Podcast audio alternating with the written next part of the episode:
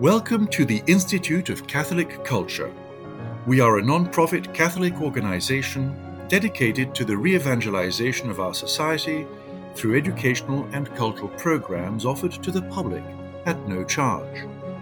This presentation and many others are available through our online library at instituteofcatholicculture.org and on our ICC app.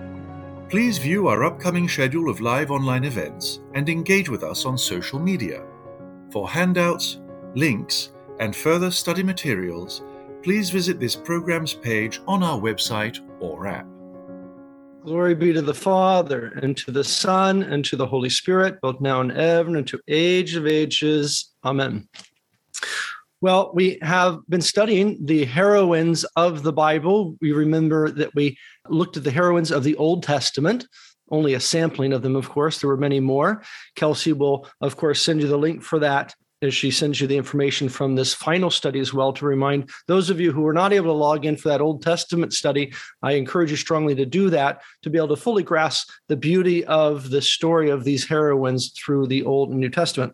Last week, we looked at our first heroines of the New Testament. That was, of course, Elizabeth, and we saw and Mary, and then also Anna. Those were in Luke's gospel. Tonight, we're going to look at some more heroines of the New Testament. And again, we are just barely scratching the surfaces here. Okay, the surface there's there are many, many women we could look at throughout the New Testament that you may just hear a reference to them in the Acts the Apostles or the Pauline epistles. But by the fact that they are actually mentioned, obviously they had some important role in that story in the life of Paul, in the life of the early church, for them to be mentioned by name. So we can't look at all of them tonight. We're going to look at just a few sampling here that I think in many ways summarizes what they were all doing.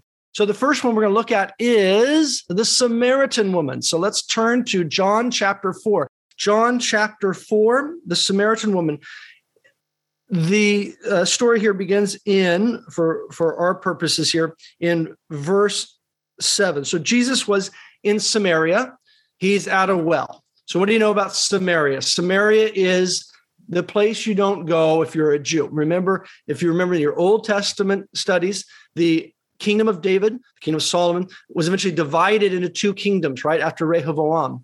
And so you have the northern kingdom and the southern kingdom. The southern kingdom is called Judea, Judah, various other things, the kingdom of David. The northern kingdom is referred to as the kingdom of Israel. It's also referred to as Ephraim because of the most dominant tribe just to the north of the kingdom of Judah. And then it's also called Joseph by extension because Ephraim is, is the son of Joseph. But the most common reference to it in the north, the, the title is Samaria. Remember, they wanted to have a city on a hill as well. In the ancient world, if you wanted to defend your city, you had to either have a tower in it. If you were in a plain, you had to have a tower so you could see the enemy coming, or you had to be up on a mountain. That was your ideal. And so that's what we find many of the cities in this region. If they can, they ideally build on a mountain. So the, the capital city of the northern kingdom was built on the hill of Shemer, and you lose the sh when you come into Greek and then English. So Samaria, Samaria. This is the one of the names for that northern kingdom because of the capital city. So what do we know about the north? They were in rebellion against the south ever since the time of Rehoboam, the son of Solomon. You recall that story in First Kings. Eventually, they fall into horrible examples of idolatry. You can think of all the stories again in, in First and Second Kings. There, the Assyrian kingdom finally conquers the north. The Assyrians finally come in and conquer Samaria. And then they, you recall, took out a large number of the population of Samaria, distributed them into five different locations in their empire, and then imported into the region of Samaria five other nations from these areas that they had conquered. This was one of the techniques of the Assyrian Empire to move populations around. They would be less likely to rebel if they were not in their own land. So the the Samaritan people then the, the that group up in the north is now mixed. You have a mixture of people from the original tribes in the north from from the kingdom of Israel or Samaria, and then you have then eventually a mixing in of pagan nations during the time of the Assyrian conquest. We hear about the Samaritans again when the Jews return from Babylon. This is in the book of Ezra to rebuild the temple. And the Samaritans come and say, Hey, let us rebuild with you because we worship your God too. And they, the Jews said, No, you have nothing to do with us. Get away. So then you find that enmity there. The Samaritans start throwing rocks at the Jews. And uh, eventually the Jews finish off building the temple. Then the next time you hear about the Samaritans, aside from the books of Maccabees, is in the New Testament. And here is one of those examples. Okay. So there's your kind of a background to the whole thing. There's a lot more to it. We could go back to Rachel and Leah in the background there of the north and the south, and but we can't do it all tonight. There came a woman of Samaria, this is verse 7, a woman of Samaria to draw water. Jesus said to her, Give me a drink. For his disciples had gone away into the city to buy food. So if we if we go back in verse six, Jacob's well was there. And so Jesus, wearied as he was with the journey, sat down beside the well. It was about the sixth hour, so 12 o'clock. So the disciples go in into the village to buy food, and Jesus sits at the well and relaxes for a bit, takes a break. This is a couple hours walk from, say, Jerusalem. Verse 8 For his disciples had gone away into the city to buy food, so they're going to get lunch. The Samaritan woman said to him, How is it that you, a Jew, that you know, someone from the south, ask me, a woman of Samaria, for a drink? For Jews have no dealings with Samaritans. It's hard to know whether or not that's the woman saying that or that's John inserting that as an explanation. Either way, it's the fact. The Jews have no dealings with the Samaritans. The Jews believed that the Samaritans were unclean, especially the Samaritan women. And so there was this was an odd situation for a Jewish man to be talking to a Samaritan woman and to be asking to use her drinking vessel to drink from, right? He would become unclean from their perspective. Jesus answered her, if you knew the gift of God, now the gift of God goes back to the prologue. Remember, the gift of God, the law was given through Moses. The true gift comes through Jesus Christ, right? The restoration, the kingdom, the fullness of the covenant. So if you knew the gift of God, that is the word of God that is given, Jesus is the gift of God standing in front of her, and who it is that is saying to you, Give me a drink, you would have asked him, and he would have given you living water.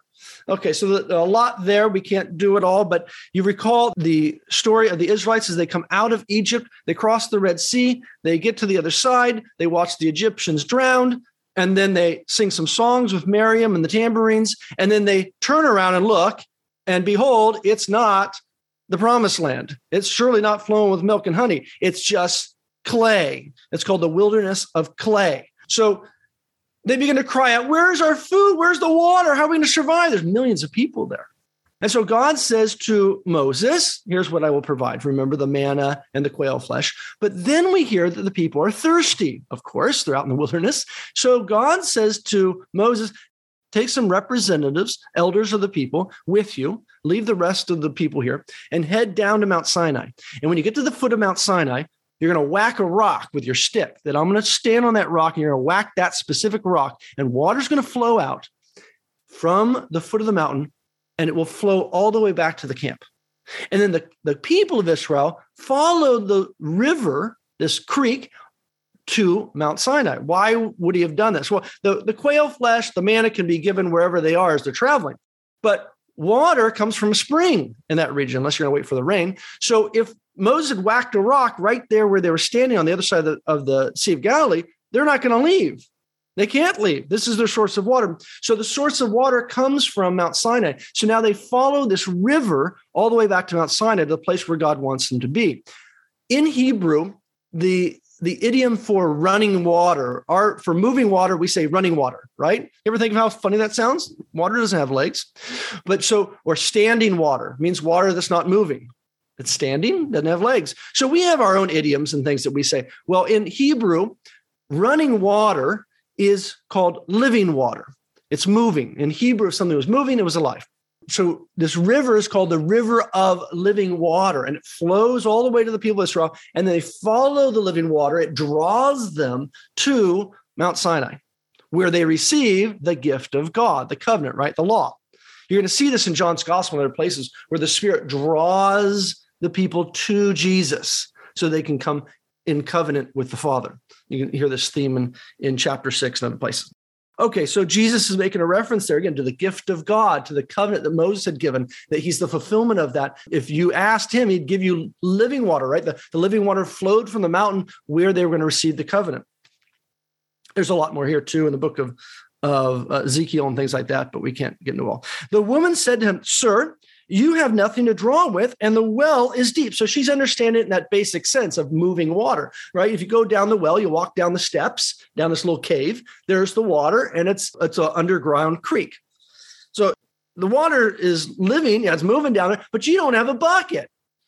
So why would you want me to ask you for the water and then she said, Are you greater than our father Jacob, who gave us the well and to drink from himself and his sons, the cattle? And Jesus said to her, Everyone who drinks of this water will thirst again. But whoever drinks of the water that I shall give to him will never thirst. The water that I shall give will become in him a spring of water welling up to eternal life. The woman said to him, Sir, give me this water that I may not thirst, nor have to come here to draw. This is very common in John's gospel, right? This misunderstanding. So she says that that sounds like a great deal. You've got water that I could drink and it would become a spring in my belly. I never to come here again. This is fantastic. So she's again misunderstanding what Jesus is is explaining to her. Of course, he is the source of living water. He's the source of the Holy Spirit. The Spirit's going to breathe the Holy Spirit at the end of the gospel on the on the apostles. In chapter seven, at the end of the Feast of Tabernacles, when they were pouring water on the altar there for an octave, Jesus stands up at the the feast says, "I'm the source of the living water. If anyone's thirsty, come to me and drink. Right? He's the true temple of God. And so you have that image of the water flowing from Jesus. Again, this goes back to also Ezekiel's visions. Verse 16, Jesus said to her, Go call your husband and come here. So you want water? Here's a little sip, right? Truth. The truth will set you free, right? So he gives, so call your husband. And the woman said, I have no husband. Jesus says, You are right in saying, I have no husband, for you have had five, and he whom you now have is not your husband. This you said truly. Now, there's a lot of speculation about exactly what Jesus is referring to here. Obviously, this is a woman who has had a bit of a sordid past, okay, some marital issues. But if you look in the beginning of the story, there's this theme of the Jew versus a Samaritan woman, right? Uh, the Samaritans versus the Jews. And so many have suggested, and is probably intended here, that if you look back in the story of the split between the North and the South, when the Assyrians conquered the North, the number of tribes that they brought in, the pagan tribes, were five. And those five brought in with them their pagan gods. You can read about this in Second Kings. And so there might be a further commentary on this that you have had five husbands that you've been worshiping in five pantheons of pagan gods. And the one you got right now in front of you is not your husband. That is Jesus. So there's a there's another way, there's another level here. And this is very common in John's gospel to have these different levels of reading. It's possible that that's one of the intended ones, but we'll lose time if we go any further on that. Okay, so now she says, Sir, I perceive, this is verse 19, I perceive that you are a prophet. So notice her perception of him. First, he's a Jew. Now she calls him sir with some respect. He's speaking to her nicely. And so, okay, so sir. This is Kyrios in the Greek, Kyrie in the vocative form, probably intended by John, a little extra meaning there. Not intended by the woman at this point, of course. And then, but she says, a prophet. So she now, she goes from seeing him just to some random Jew who's thirsty. Now she has respect of him, sir. And then now finally, you're a prophet. So you can see this revelation developing. Our fathers worshiped on this mountain. She's referring to the Samaritans, right? The Samaritans had a temple on Mount Gerizim. When the Jews refused to allow the Samaritans to help rebuild the temple, as recorded in the book of Ezra, later on they gave up and they went back to Samaria and they decided to build their own temple on Mount Gerizim. Judas Maccabeus, in an ecumenical dialogue, went there and destroyed it, which caused some further bit of a rift between them, as we see in the New Testament. So that's what's coming up here now. So our fathers used to worship on this mountain before you guys came and destroyed it. So, but uh, he said, but you, that is, you people, your kind of people, say that in Jerusalem is the place where men ought to worship. Hmm. Jesus said to her, Woman, believe me, The hour is coming when neither on this mountain nor in Jerusalem will you worship the Father. You worship what you do not know. That is the Samaritan people. They don't, they're not in covenantal relationship with the God of Israel. We worship what we do know in the covenant restored. For salvation is from the Jews. Now, salvation, we think about that word in our modern ecclesiastical settings, and all sorts of ideas might be coming to our head. But the word salvation or the word savior, the one who brings about salvation, is an Old Testament concept. It's the king, it's the one who saves you from your enemies. If you go back and you read in, in 1 Samuel chapter 8 and chapter 10, chapter 12, you hear that there's a twofold job of the king. He is to save the people from their enemies and rule over them, right? If someone's able to save you from someone's going to try and kill you, you're going to do what they say next. And you're going to obey them as they continue to protect you. So it goes hand in hand. The Savior rules over them. This is the king. So the ruler or the Savior is a reference to the king of a people. And so the salvation comes from the Jews. Why would he say this? Well, remember, the northern kingdom had broken away from the kingdom in the south. The kingdom of the south is the kingdom of Judah, primarily inhabited by the tribe of Judah, the Jews. And it's from the tribe of Judah that David comes, right? Jesse is from is of the Jews of the tribe of Judah, and David's a son of Jesse. And so David is a Jew. And God had promised that it was only the, the sons of David who would be the rightful heirs to the throne, the kingship, over the people of God, 2 Samuel 7. So salvation is from the Jews here. What eventually happened in the north? They were eventually conquered by the Assyrians, not being protected by the son of David. What happened when the Assyrians then rolled into town to try and conquer Jerusalem? They could not because King Hezekiah descendant of David, asked Isaiah what to do. Isaiah said, Pray and pray harder. And so Isaiah and Hezekiah start praying. They go to the temple and pray. And then the Lord sends an angel and it wipes out the Assyrian army. That's the difference of when the Assyrians attacked the north versus the south. Salvation was from the Jews. You see how that works? And of course, then they're waiting for, by the time we come to the New Testament, the restoration of the kingdom and the return of the Son of David, the long awaited Messiah, the Christ, the anointed one. And that's, of course, what's going to come up next. Okay, so then, but the hour is coming and now is when true worshipers will worship the Father in spirit and truth. Notice the reference to spirit there. For such the Father seeks to worship him. God is spirit. There you get the word spirit again. And those who worship him must worship in spirit and truth. Spirit, spirit, spirit, three times.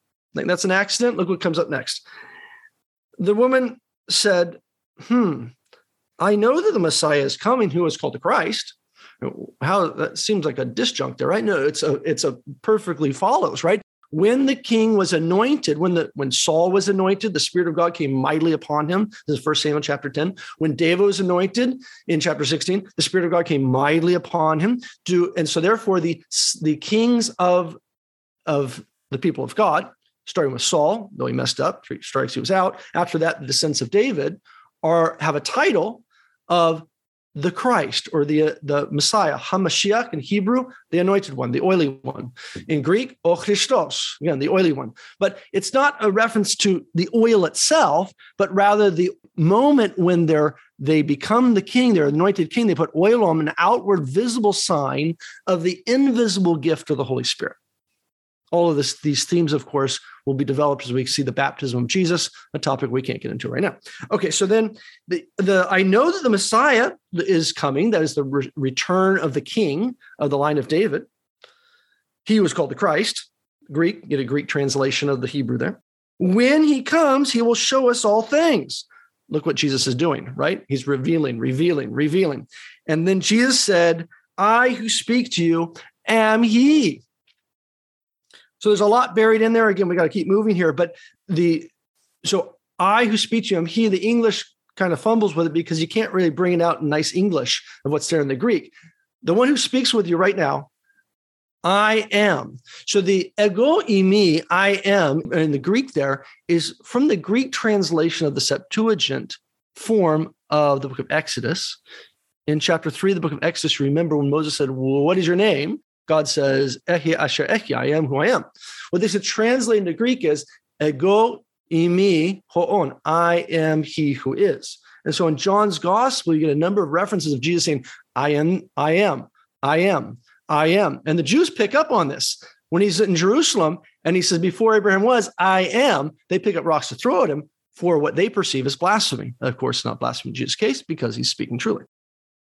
So there's a again, this is a two level of reading here. The woman is wondering when is the Messiah coming? The long way Messiah. They have not had a, a Messiah, anointed king, since Zedekiah was taken captive when the Babylonians conquered Jerusalem in 587.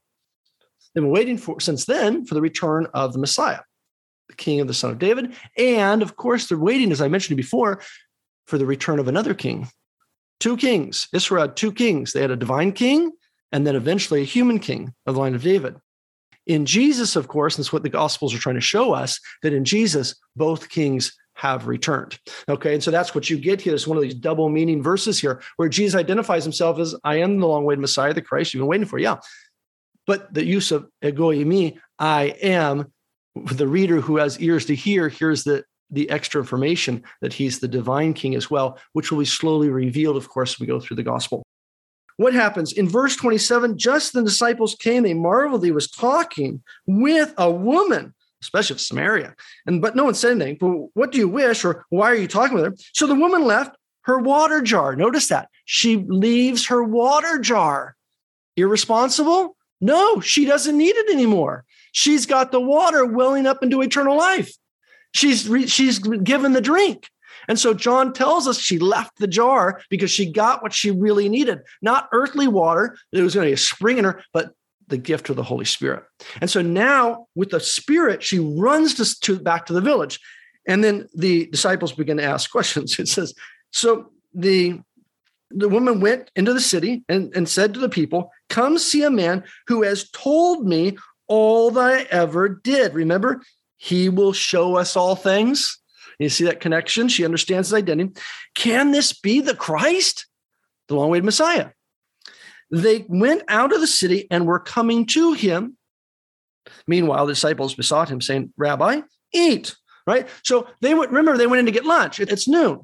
So Jesus was waiting at the well. They come back with a Samaritan shawarma and some olives or something, little hummus. And they say, Here, Jesus, here's a little sack lunch we got for you. Come on, eat. There's a long walk.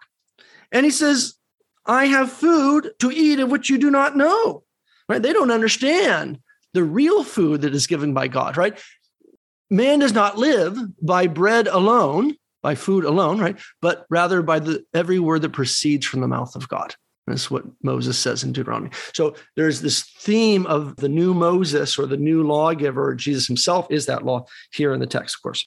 Okay, so then Jesus said, I have food of which you do not know, of him who sent me, and to, to accomplish his work. Do you not say there are yet four months? Then comes the harvest. Right, His harvest wouldn't be yet, right? It's got a couple more months till harvest comes. Okay. I tell you, lift up your eyes and see the fields are already white for the harvest. So this must be sometime in the early spring or something, very early spring. A couple months later, they're going to harvest their barley and wheat. He says, It's already white for the harvest. I don't know if you've ever seen this a barley or a wheat field. When it's all dried and ready to be harvested, you can see like a white sheen on the surface of the wind blows, reflecting off the, the, uh, the husk of the wheat. Very beautiful. He's already right for the, it's ready to go. He who reaps receive wages and gathers fruit for eternal life, so that the sower and the reaper may rejoice together. For here the saying holds true: one sows, another reaps. I sent you to reap that for which you did not labor. Others have labored, and you have entered into their labor. Many Samaritans from the city believed in him because of the one special. Remember what's happening here. And again, we don't. John doesn't give us the, all the details, but it sounds almost as if the, the crowd is coming over the hill as Jesus is speaking to the disciples. The disciples are talking about food. And he's saying, no, no, no, no. There's something more important than a shawarma from Samaria.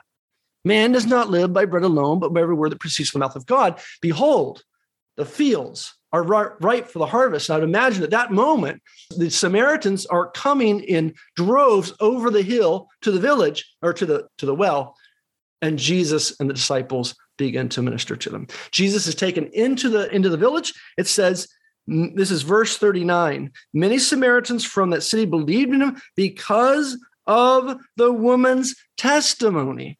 He told me all they ever did. So when the Samaritans came to him, they asked him to stay with him, and he stayed there two days, and many more believed because of his word, that theme of the word of God, the gift of God. They said to the woman, It is no longer because of your words that we believe, for we have heard for ourselves, and we know that he is the Savior of the world, right? He's the, the long awaited king. Okay, so that's the end of the story of the Samaritan woman here. So, what do we know about her? What happens after that?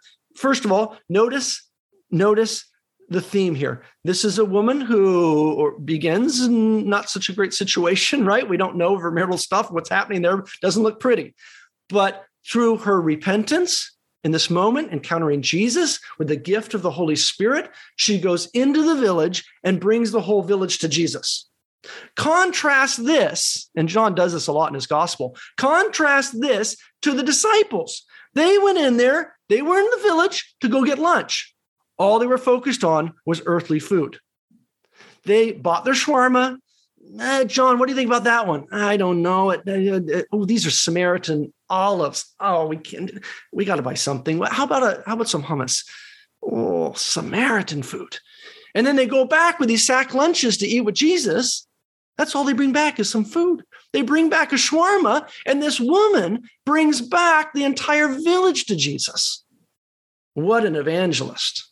We'll see more of that, of course, as we continue on. This woman, the Samaritan woman, is later known in Christian tradition as Saint Fotini, the enlightened one, Saint Fotini. And so you'll often find iconography, uh, icons of her, especially in the Eastern tradition. Uh, she typically looks like this, holding the cross, a sign that she's an evangelist, that she went out to evangelize.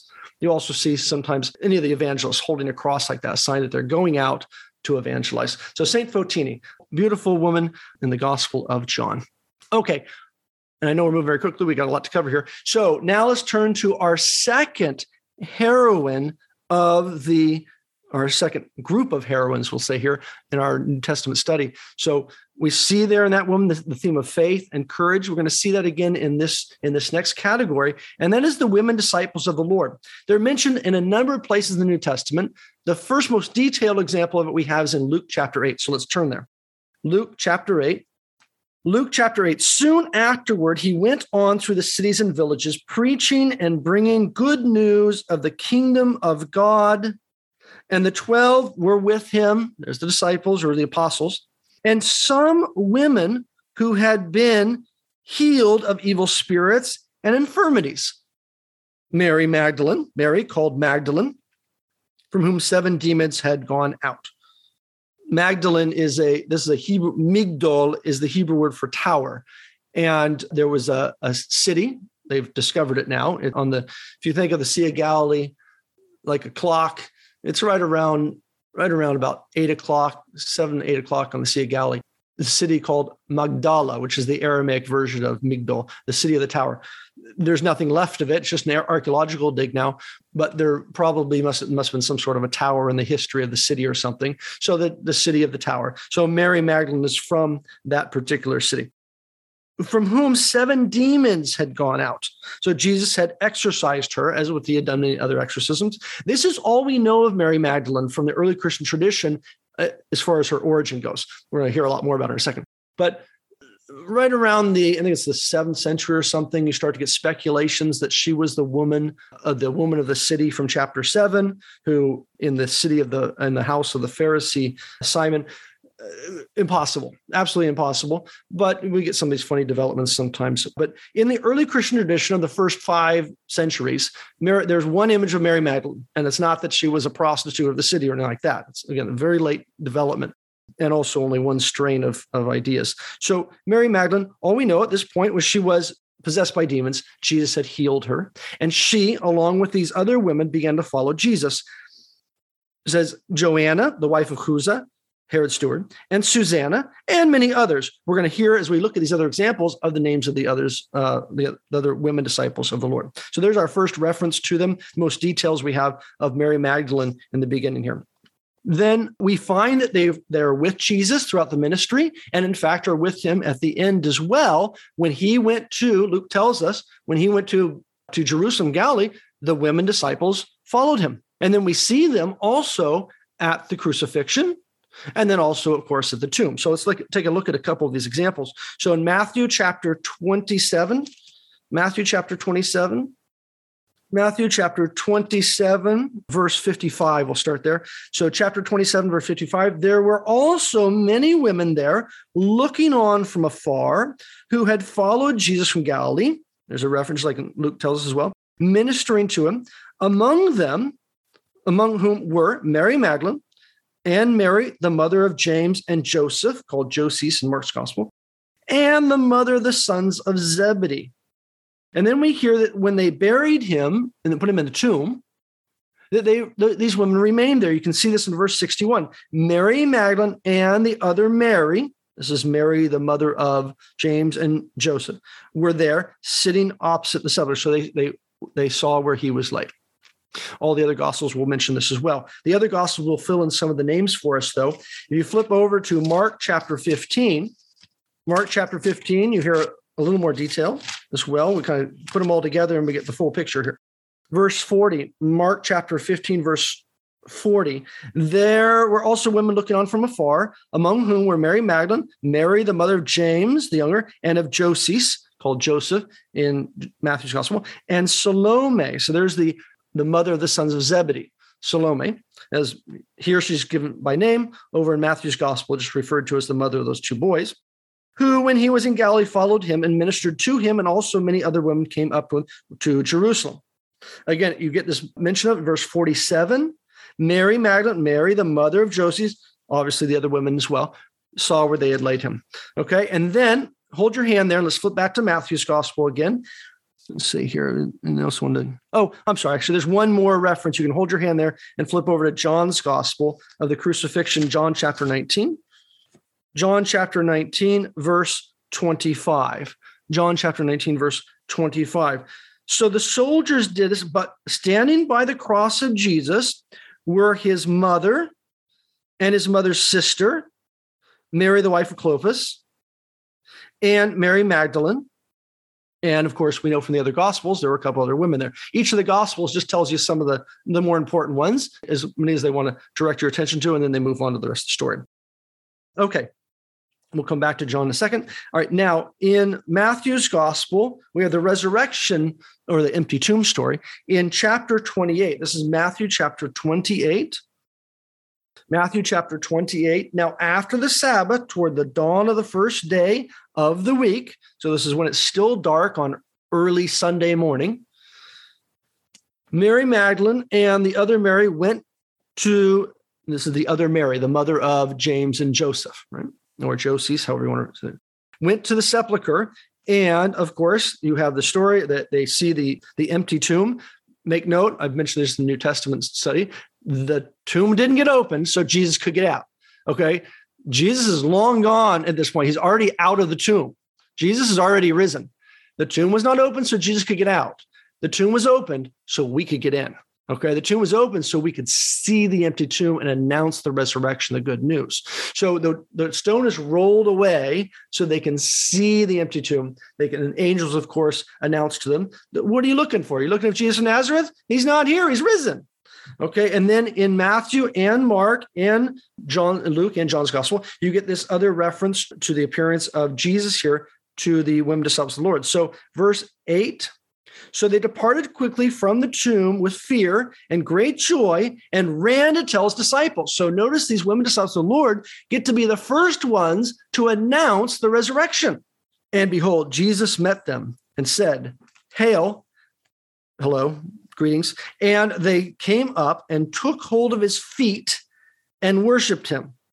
Then he said to them, Do not be afraid. Go and tell my brethren to go, get, go to Galilee, and there we'll, they will see me. So they get to be the ones that get first to go announce the disciples the resurrection. And they're the wit, they're the first ones to see the risen Lord. What an honor. Notice that they grab onto his feet. This is going to be mentioned in John's gospel too. So you can imagine, right? They're not going to let go, right? They they grab onto him and he's hey, hey, hey, guys, go tell my disciples. That's enough of that. So in Mark's gospel, you get a similar story, the same story, but with a little, a little bit different details. Uh, this is in Mark chapter 16. Mark chapter 16. And when the Sabbath was past, Mary Magdalene, Mary, the mother of James, and Salome, mother of James and Joseph, and Salome bought spices so they might go and anoint Jesus. Okay. And then again, you have the same thing. The tomb is open. They see the empty tomb. They realize Jesus is risen from the dead. And then you have in this is in verse six. And then it said, He said to them, Do not be afraid. You see Jesus of Nazareth, who was crucified. He is risen. He is not here in the place where they have seen him, but go tell his disciples and Peter that he is going before you to Galilee. There you will see him. Verse 8 As they went and fled from the tomb for trembling astonishment, they and had come upon them, and for they said nothing to anyone, for they were afraid. Now, when he rose early on the first of the week, he appeared first to Mary Magdalene, from whom he had cast out seven demons. She went and told the disciples. So there you get that kind of the second part there of Jesus did did appear to them before they finally went to the disciples. Okay, and then now you also get a longer version of this in John's gospel. So we'll just look at this very quickly. John chapter 20. John chapter 20, we already saw in chapter 19 the mention of Mary Magdalene, the others being at the crucifixion, as we saw in Matthew and Mark.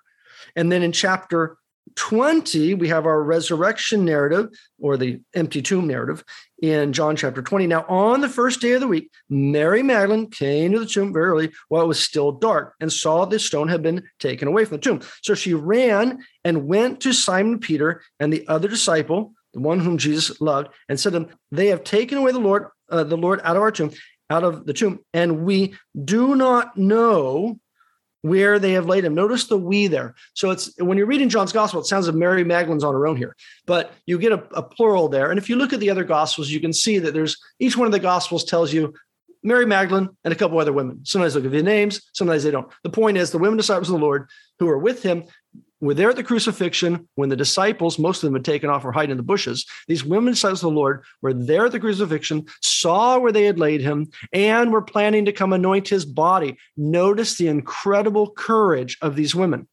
And as a result, they get to be the first ones to see the risen Lord and to announce the good news to the disciples. You'd think it'd been the other way around. But the women disciples of the Lord announced the good news. Many of the fathers of the church see this as a reversal of the fall of man in the garden.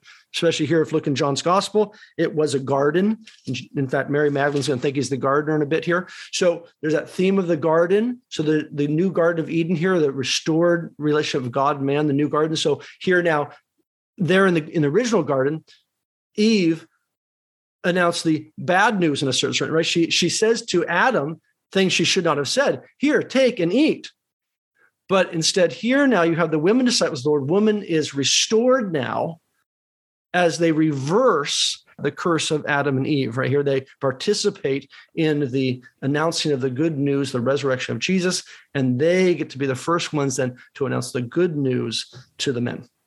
Okay. Now, again, the fathers of the church do a lot with that. We can go into all the details here. All right. So now, what else here? Chapter 20 continues. She thinks he's the gardener and all that. There is a little exegetical issue here, and that is in verse 18. Jesus said to her, Mary. She turned and said to him in Hebrew, Rabboni. She didn't recognize him till she heard his voice, right? Remember, my sheep hear my voice. I called him by name, and she recognized him. This is from earlier in the gospel, of course. And so she recognized him now, Rabboni, teacher. Jesus said to her, Do not hold on to me, for I have not for I have not yet sent to the Father, but go and tell my brethren. So you get the same kind of story. Unfortunately, people get kind of strange about this do not touch me or do not hold on to me. It's do not. The, the idea here is, you know, from the other gospels, they grabbed him on the legs and were hanging on to him and hugging him, right? In the Middle East, you embrace. When you see someone, you don't just shake a hand. In the Middle East, even when you meet someone for the first time, the equivalent of a handshake in the Middle East is an embrace and a kiss on both cheeks. And so the they're much more touchy feely than we are. Okay, I mean, think of, for example, the handshake of peace today in many liturgies, right? Shake the hands, right? Well, it was the embrace of peace in the early church. They actually hugged each other and kissed each other on both cheeks. All right, more on that maybe when we talk about liturgy. Okay, so then Jesus is not telling her, don't touch me, you're dirty, or something like that, and I'm clean. Sometimes you get some weird ideas of what's being said here. You got to read it in light of the other gospels here. Do not hang on to me. You've got a job to do. Get to the disciples and tell them I'm risen from the dead. Okay, now that is the most of the examples of these women disciples, the Lord that we we see in the New Testament, and then the final final reference that we're going to look at tonight is in Acts chapter 1. Acts chapter 1 Acts chapter 1, verse 12. This is after the resurrection, after the ascension. The disciples are gathered in Jerusalem. This is just before Pentecost. Acts chapter 1, verse 12. Then they returned to Jerusalem after the ascension and from the Mount of Olives, which is near Jerusalem, a Sabbath day journey. And when they had entered, they went up to the upper room where Jesus had celebrated the, the Passover meal with them and where they were staying Peter and John, James, Andrew, Philip, Thomas, Bartholomew, Matthew, James, the son of Alphaeus, Simon the Zealot, Judas of James, obviously not Iscariot anymore. All these, with one accord, devoted themselves to prayer together with the women. Remember, Acts is the sequel to Luke's gospel. Luke has a, really focuses on these women disciples of the Lord. And so here also in Acts, you see them mentioned with the women, the women of the Lord, Mary Magdalene, Salome, Susanna, etc., and Mary, the mother of Jesus, and with his brethren. And then the story continues. We've done this study in our New Testament, of course. Okay, so here you see the women disciples of the Lord. With them, they, they join the ministry.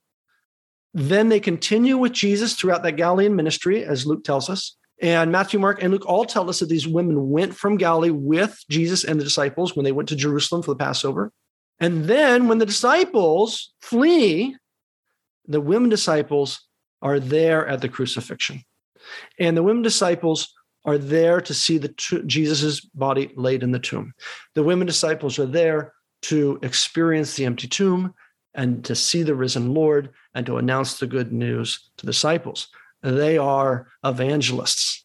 And so then we so what do we know about these these um, these women? Well beyond these stories we don't have a lot of information but there is some bits of early christian tradition about mary magdalene. So mary magdalene what did she do after she announced the good news to disciples? Well in the early christian tradition like the other disciples the apostles she went out and, and, and kept announcing the resurrection wherever she went. And there is an early Christian tradition that Mary Magdalene went all the way, traveled all the way to Rome to Emperor Tiberius. She got admission to go in and see the emperor, and she brought in with her a gift, a basket of eggs. You had to bring a gift when you saw someone, uh, the emperor at that time. And so she brought a basket of eggs. She announces to the emperor Tiberius, Jesus of Nazareth is risen from the dead. Emperor Tiberius starts laughing because pagans did not believe in resurrection. And he says, as likely as the, a man could rise from the dead as those eggs would turn red. And apparently, according to the story, the eggs turned red. And so you see in the icon, not only does she have the cross there, she's an evangelist, see her cross, but she's got the red egg and she's also holding the the the the vessel of of myrrh, right, for the anointing. So you get the full story of Mary Magdalene there. She was one of the women that says, Lord. She went to the tomb with the, the myrrh to anoint Jesus' body.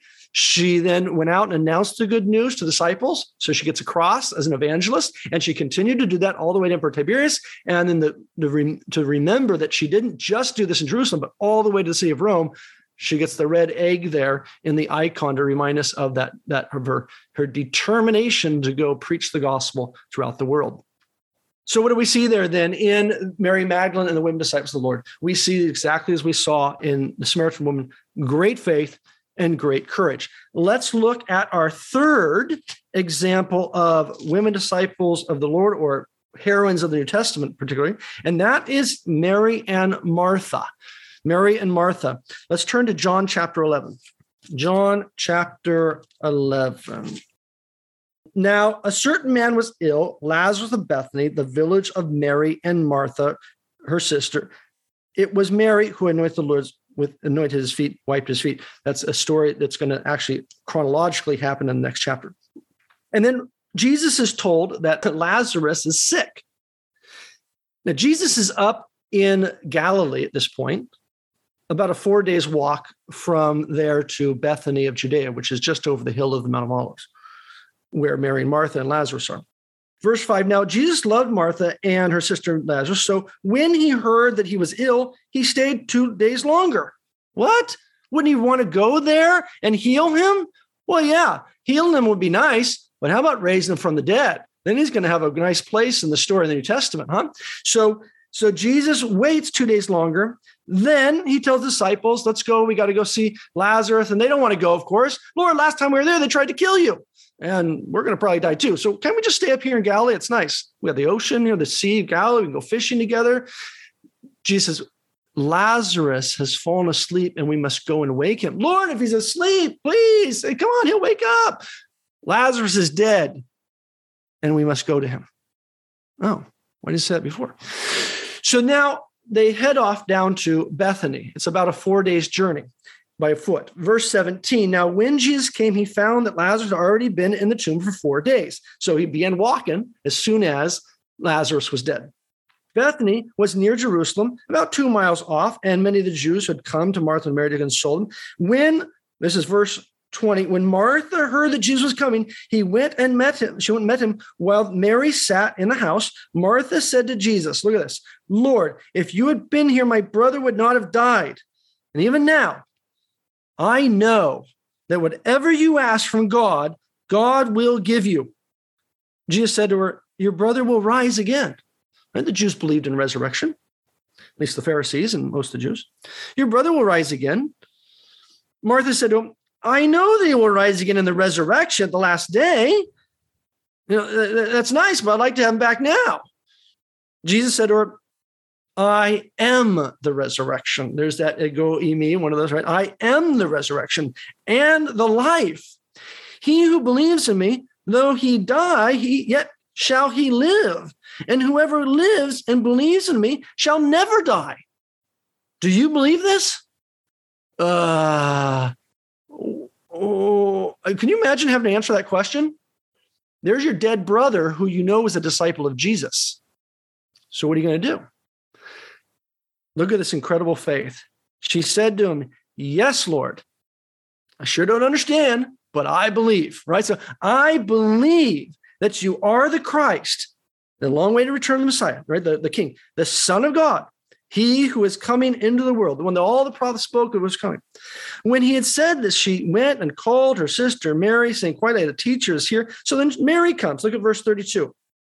Then Mary, when she came where Jesus was, saw him, fell at his feet saying to him, Lord, if you had been here, my brother would not have died. When Jesus saw her weeping, and the Jews who came with her also weeping, he was deeply moved in spirit and troubled. And he said, Where have you laid him? They said to him, Lord, come and see. And Jesus wept. So the Jews said, See how he loved him. But some of them said, Could not he who opened the eyes of the blind man have kept this man from dying? Then Jesus, deeply moved again, came to the tomb. It was a cave, and a stone lay upon it. And Jesus said, Take away the stone.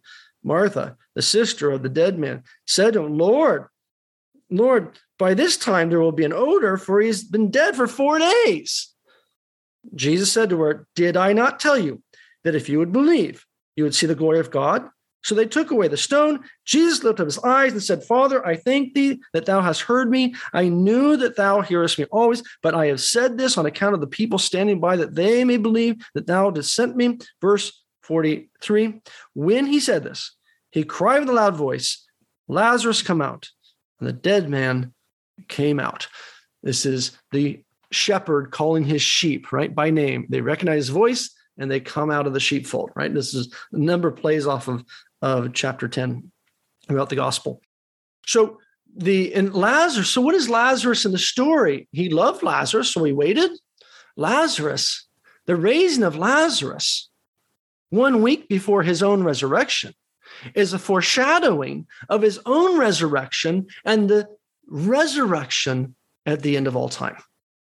And so Lazarus gets to be this incredible image of the great gift of God in the return of life given to Adam originally, but lost and now restored in the new Adam, Jesus. Okay, so there's Mary and Martha. There are other there's another story about them. We don't need to read them right now. Most of you are familiar with it. There's a story about martha cooking and mary listening to jesus right? That's recorded in chapter 12 that's in chapter 12 verse 1 through 8 and then this story also the same parallel story is in luke's gospel in luke chapter 10 verse 37 through 42. Luke chapter 10, verse 37 through 42, if you want to read that as well. But would uh, Time and Kelsey would get mad at me. So the um, so here we've seen then our first example of a hero in the New Testament for tonight, the Samaritan woman.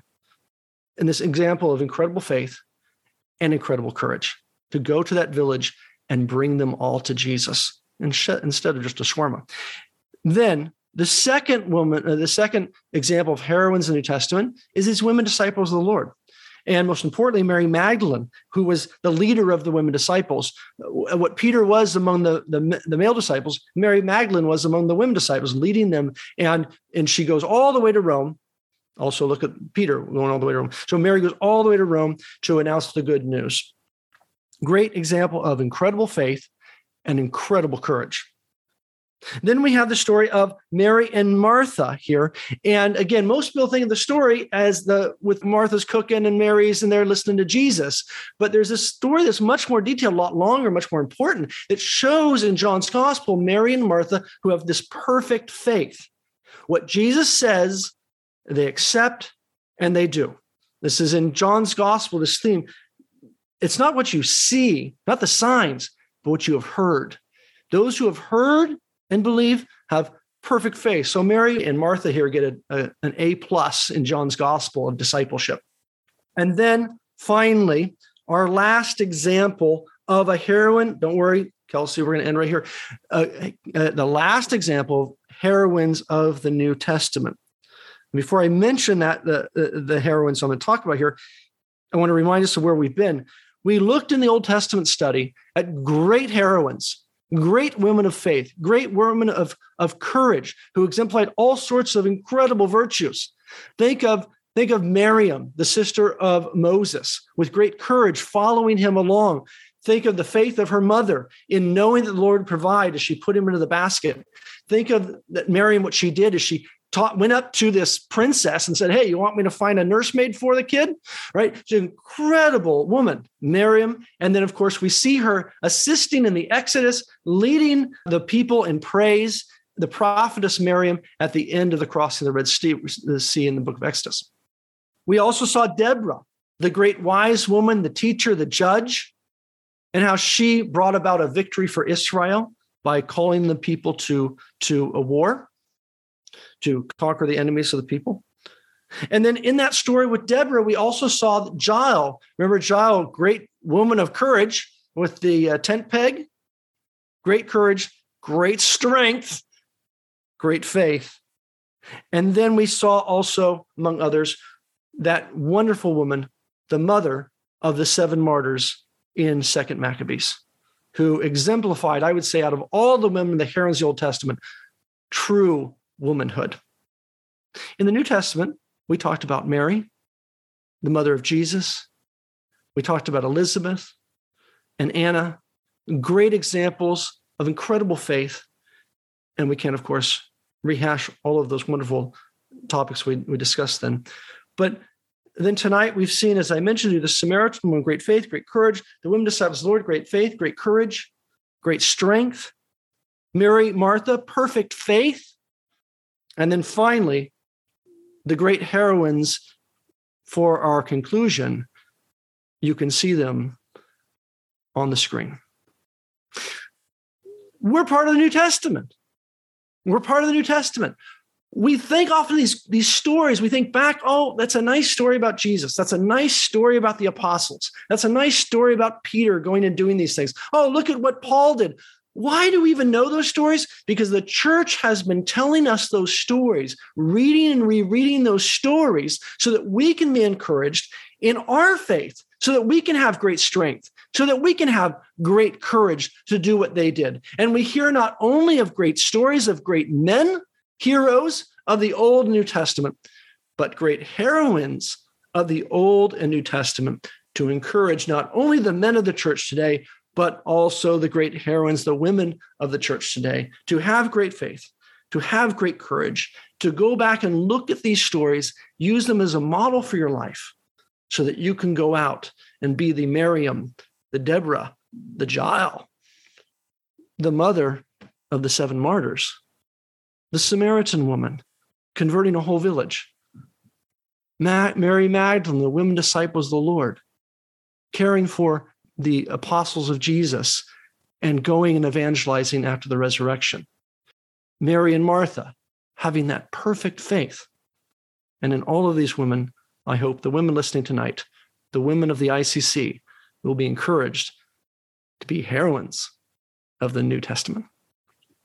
Thank you, Father Sebastian. I know we could have gone for another hour or more talking about all the other women uh, in the New Testament, but that was wonderful. And thank you for bringing it together at the end there, reminding us of all the wonderful stories that we heard in your last series on the women of the Old Testament, too. So that was great.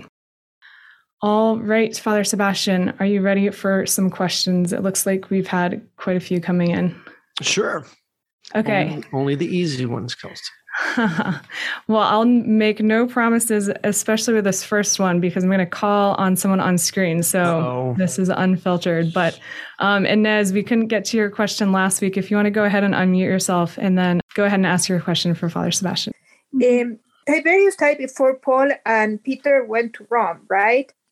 So is it possible that the community that they were writing to had been started by Mary Magdalene?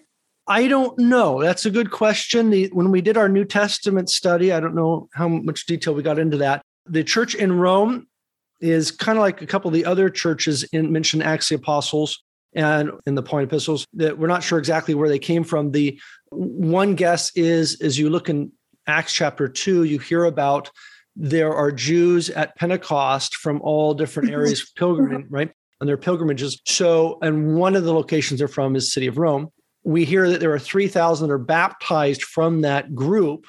And so you'd imagine that, you know, out of the 3,000 that were baptized, there would be a certain percentage of those would be from each one of these little places and probably also from Rome. After the Passover, and the, I'm sorry, after the Pentecost, they probably would have gone home eventually. And so that would be my most logical guess of where we first get the beginning of a church in the city of Rome. There may be some connection to Mary Magdalene. With that, we don't have any any further information on that that I know of. But it is interesting. I uh, we're moving so quickly, I couldn't mention all, but there is another reference to Emperor Tiberius. Tertullian mentions that at his time, it was in the Roman records that Emperor Tiberius had tried to add Jesus of Nazareth to the Roman pantheon of gods.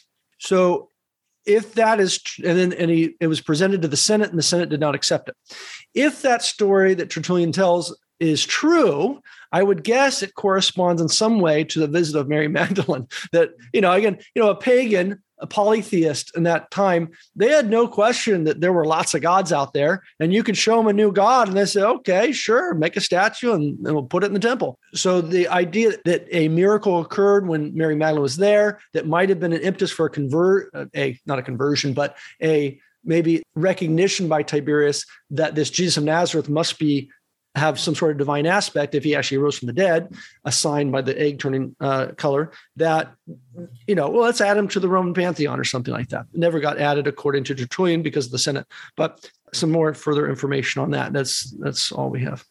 And I okay, what, is that was there any other aspect to that? I can't. no, the, the other thing, uh, if it's not too much, uh, I my question from last week was that it, may, it in the um, Gospel of Luke it says that Mary stayed for three months, and I understand that that could be a literally arrangement, but it doesn't talk about the birth of John the Baptist and the Canticle of Zechariah until after that. Mm-hmm.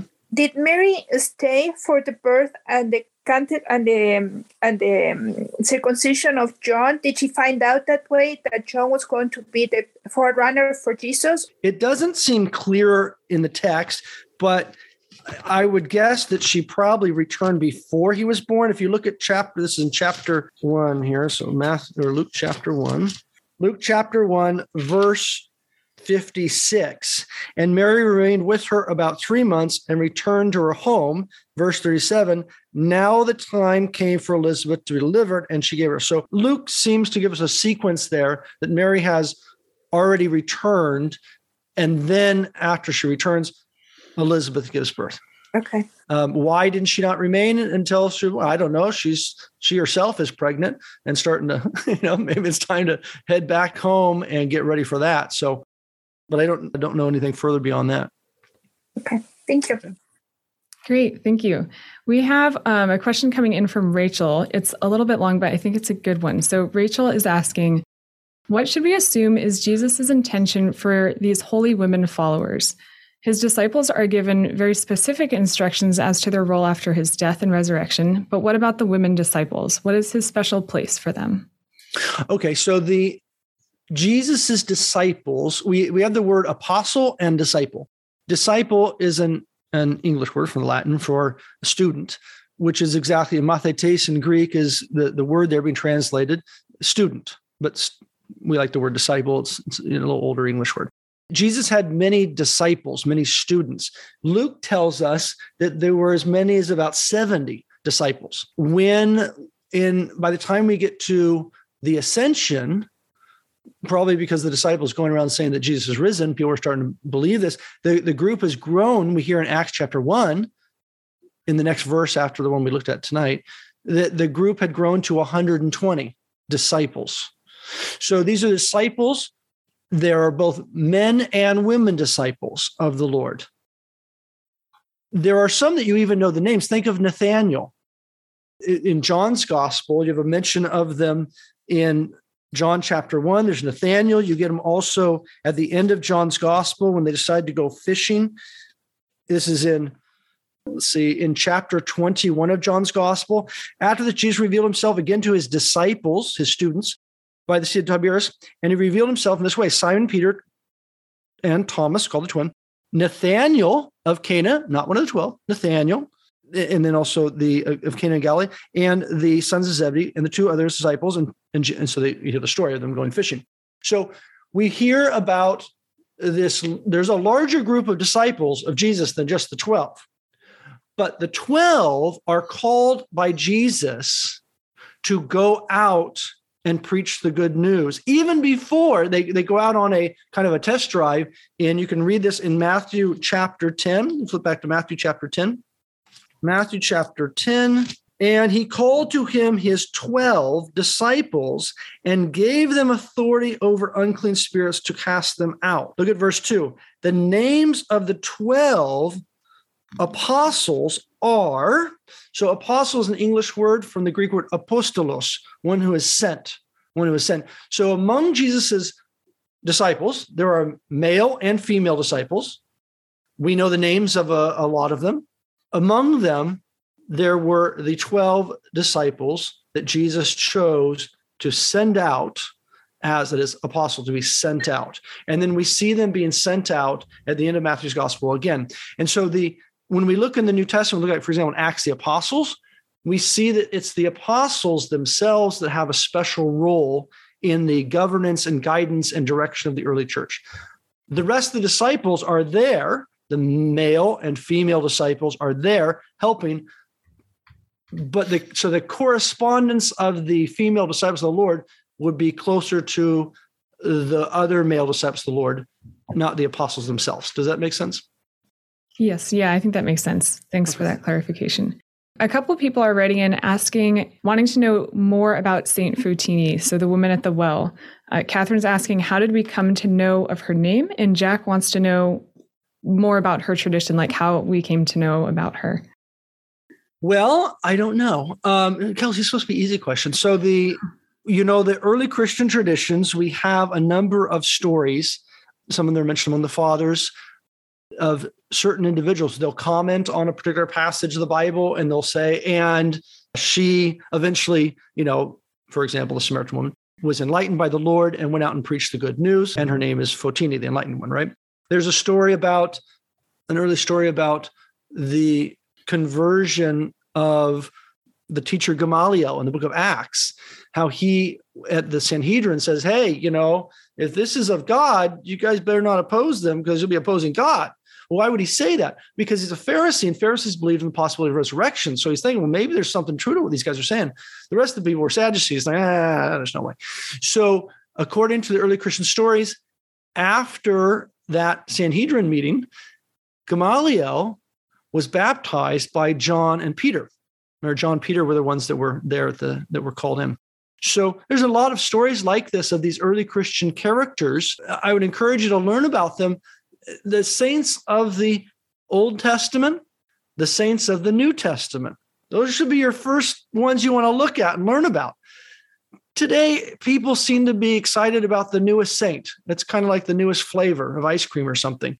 It'd be good to go back and look and learn about the saints of the early church and the saints of the Old Testament right? Saint David, Saint Isaiah, etc., etc. Think of the New Testament, Saint Peter, Saint John, Saint Fotini. These other ones, and many of them are named in the New Testament, and we should learn about them and learn their stories from the scriptures, and then other early Christian stories we can learn about them, and they become the models then of the great saints of the rest of church history.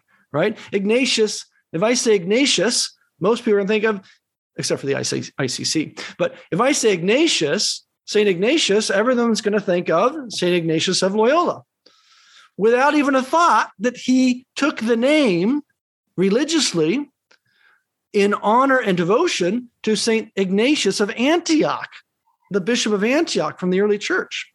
Joseph, St. Joseph in the New Testament, we know a little bit about him, but his, we, as we've talked in our New Testament studies, he's modeled after the Saint Joseph the Dreamer of the Old Testament.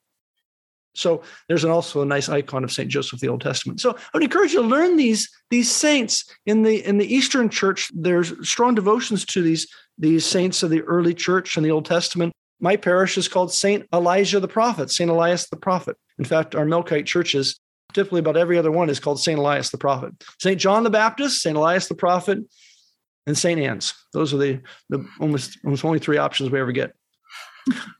Okay, so uh, I would encourage you to learn about these early saints. The new ones are great too, but learn about the old ones and the tradition. Learn the tradition. Mm-hmm. Father Sebastian, that leads me to the next question, which has come from a couple people, which is what would be a good reference or references to learn these stories? You mentioned studying the scriptures, but where else could you point to people? Uh, so in the most popular collection of stories of the saints in the West is Butler's Lives of the Saints, and not the little pocket edition. There's a, a big, big, thick one, multi-volume in some cases. So Butler's Lives of the Saints, you want to get a hold of one of those. Is for from the West. The Roman Martyrology is a good place also to look for of various individuals that you just wouldn't even think of. They're on the calendar. You might hear of a particular saint being remembered on the calendar that day when you're at church. Well, there's probably about 10 or 15 more that are on that day, but you just get the top most important ones or popular ones. So it mentioned at the at the service. So every day there's many saints that are being remembered liturgically in the church. So the liturgical cycle of the church is also a place to find the names of them and some of the stories. So in the West, the, again, the martyrology, the liturgical cycle, Butler's Lives of Saints, a nice modern collection, a big, the big one, not the little pocket edition. In the East, we have uh, collections like this as well. There's a Slavic collection of the saints. There's a Greek collection of them. The set I have is multi-volume women of the church or something i can't remember the title of that there's the, the prophets of the church they have different there's different volumes big thick volumes and collecting and categorizing all of these different individuals. I could maybe if you want kelsey find the link for that series if you if then you could send the link out. Yeah the that, first place i go is butler's lives of saints I'd be, for most of you it'd be a good place to start. Thank you. Yes, if you want to send any links, I'll be sure to include that in the follow up email. Um, and I'll include just some other um, Sorry, yeah. my assistant just brought them in. One, oh. of the oh. one of the other heroines in the New Testament, my wife Leela. Okay, so the uh, so the lives of the holy women martyrs. Here's one, big thick one. This is volume seven. It's like it's like Butler's Lives of the Saints, like the, the large version of this. This is printed by Holy Apostles Convent in Buena Vista, Colorado, printed in the United States. And I think this is uh, from a Slav- the Slavic recension of these stories. It's very nice, has nice pictures and kind of, it's all black and white, but icons and things like that. It's like lies, the, the Butler's Lies Saints. Here's another one The Lives of the Spiritual Mothers. So great monastic mothers of the Christian tradition. And again, you can read about all those in here. A lot of these are, eh, there's very important women. My wife brought these because of the theme tonight. There's other volumes. These are just the, so the spiritual mothers, the holy women martyrs. This is volume six and seven and so you'll read like about the holy mothers you'll hear about you know who was who was the mother of saint john chrysostom or who was the mother of gregory the great you know or who was the sister of or you, there's there in the patristic tradition there are not only these great men and of course, you hear a lot about them because they're writings and they're often a bishop or a priest or something. But there are also great women in the early church, the monastic period and in the patristic period. Some of them are also writers as well. And so you want to go back and research and learn about them. Wonderful. Thank you so much, Father Sebastian. And thank you to your wife for bringing those in to show us. Those look beautiful. Father Sebastian, would you please close us in prayer this evening? Sure. In the Father, and the Son, and the Holy Spirit. Heavenly Father, in the name of Jesus Christ, your Son, I ask you to send your Holy Spirit into our hearts into our minds. Help us to understand the role and model our lives upon these great women of the Old Testament and of the New. Teach us to have great faith and great courage. And we ask, especially tonight, as we close the series, for you to send your Holy Spirit, that river of living water, especially into the hearts and the minds of the women heroines of the New Testament even now, especially those of the ICC, that they may be encouraged by these stories, that they will have great faith and courage, so that the church may thrive again and grow as it did in the early church under the guidance and care of not only the apostles and the other disciples of the Lord, but these great heroines of the New Testament. Glory be to the Father, and to the Son, and the Holy Spirit, both now and ever, and to age of ages. Amen. We hope you enjoyed this program from the Institute of Catholic Culture. Remember to download our app and share our online library with friends, co workers, and family members. To learn more, get involved, and support the Institute's work, visit instituteofcatholicculture.org and visit us on social media.